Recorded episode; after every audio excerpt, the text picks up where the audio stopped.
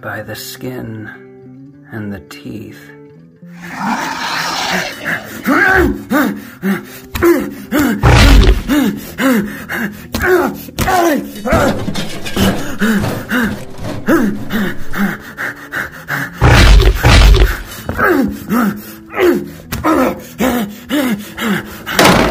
I was fast, but the creature was faster.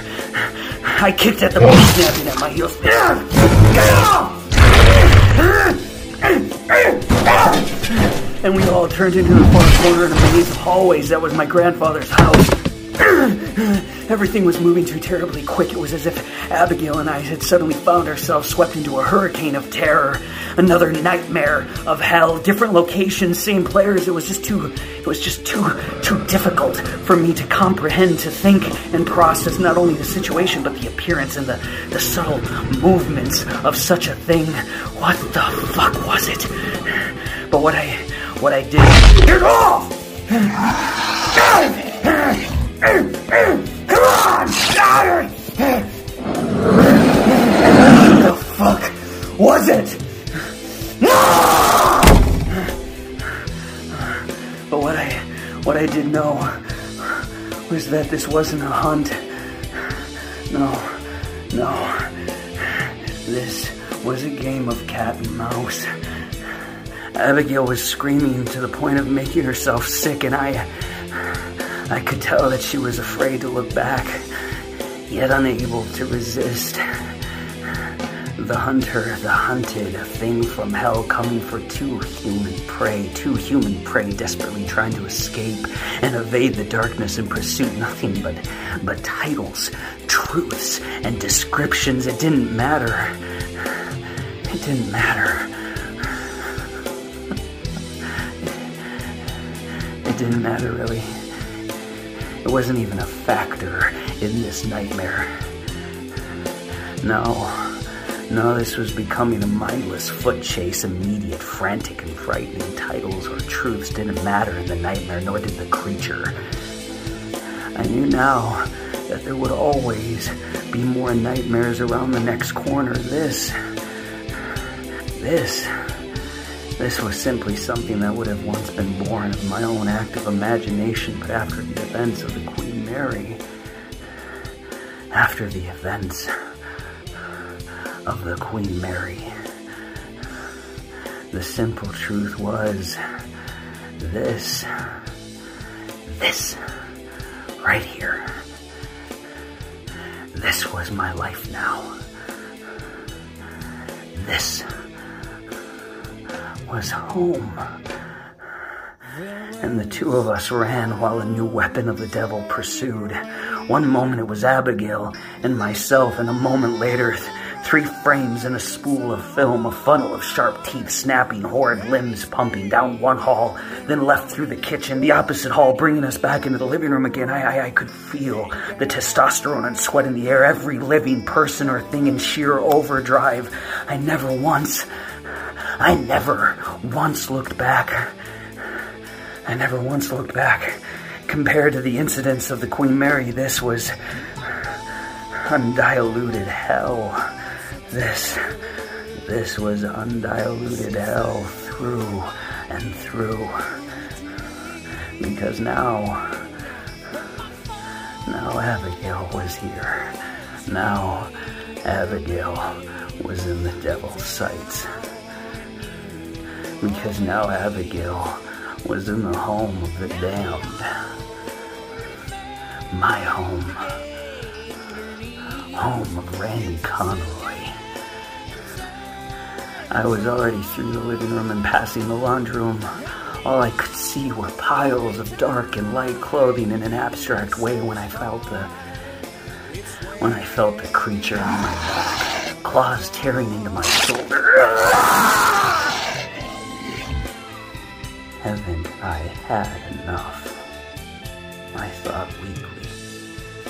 I cried out in pain as the razor teeth made a separate set of grooves in my skin, and it was all it was all I could do to push Abigail into a pile of towels before I started fighting against the creature that had begun climbing upon my shoulders. Thing was, It didn't want me. Dessert came first, as ordered by the devil.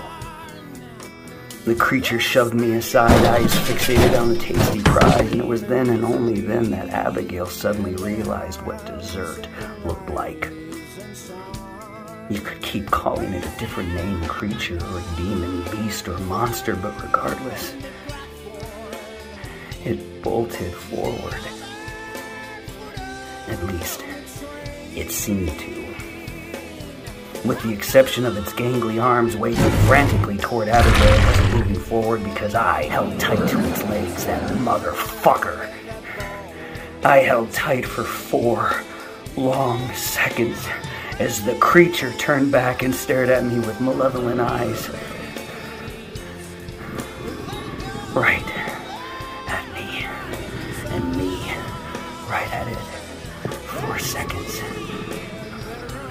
One, two, three,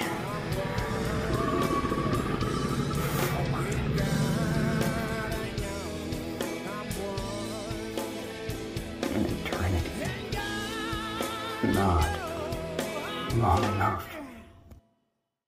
And then my fingers slipped. And then my hold failed. The creature was in the air in less than a heartbeat, a snarling ferocity coming down directly at Abigail, the dessert before the meal. She tried to shield herself and screamed in mind numbing fright. But then, then it was me joining in my screams much louder, even as Abigail's diminished to hoarseness. I could only watch as the demon clawed at Abigail's once beautiful face. I could only watch as the devil grinned.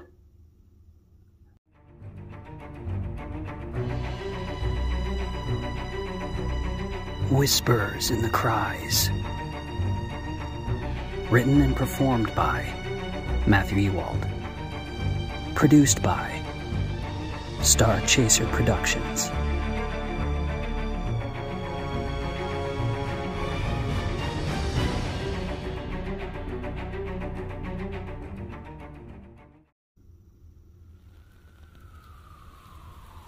It didn't matter. Once it had seemed like weeks, a handful of days, but no. No, it had been longer. I was again walking listlessly to the therapist's office, months having passed since the hauntings born of that ancient darkness had followed both both Abigail and I to New York. Yes, I I had been back to Manhattan, but I, I couldn't really say for how long. Had there been a Christmas tree in Rockefeller Center? Or was it spring break for the damned? I, I don't know. It didn't matter. I had said and thought it a lot lately. None of it mattered. Because I had returned to Minnesota alone. Abigail was no longer with me. And so I walked, not caring if it was sunny or cloudy, arid or humid. It just didn't matter. I dwelled on that last night instead.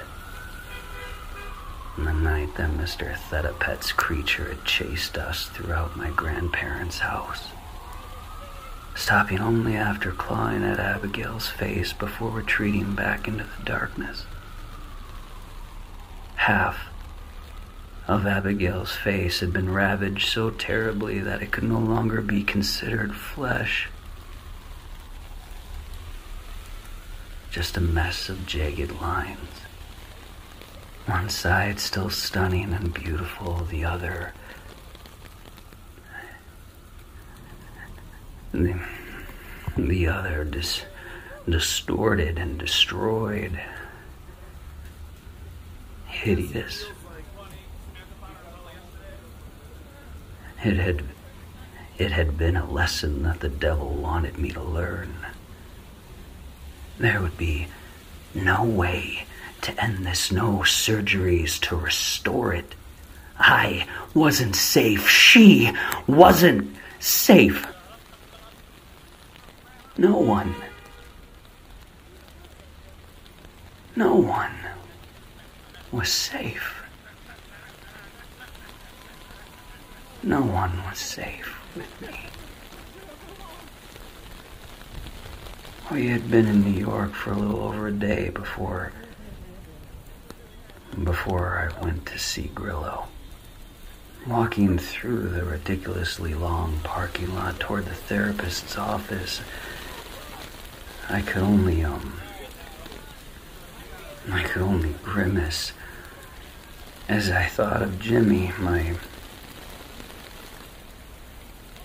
my best friend, my mentor, my, my pal.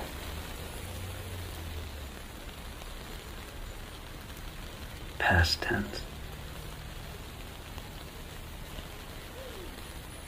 Jimmy Grillo had suffered a massive coronary during our visit, screaming before the air escaped his lungs that there was something in the room with us a man in a top hat with a hateful grin, and then.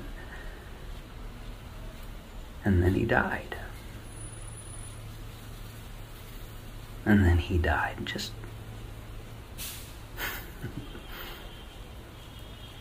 just like that. Just. gone. I then sent Abigail away. It was better to keep her in hiding.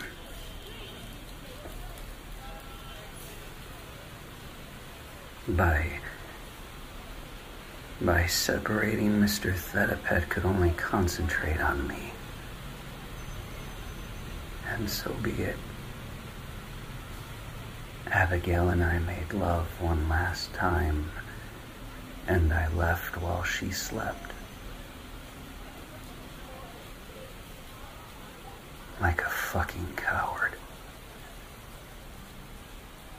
Leaving a note that told her of my love for her. That it was better if she not see the ending to this confrontation because there there would be an ending. There would be an ending one way or the other. But I loved her she is and was the love of my existence. I loved her. But the darkness was only truly after me, the direct bloodline to my grandfather. It pulled me from my bed at night. Fires would suddenly spark in the kitchen. Windows would shatter. Flames and glass forming words in a dead language, swirling in air and spelled out in jagged shapes on the floor. Demonic hatred raging forth. I would awaken to missing items or shadowed forms, the poltergeist activity growing more violent by the day. I was no longer trying to unlock the mysteries behind my grandfather's suicide. I was attempting to puzzle out the mysteries of my own survival. I may have been off the ship, as I had thought at some undetermined time in the past, but the ship did not let me go. And it never would. So be it.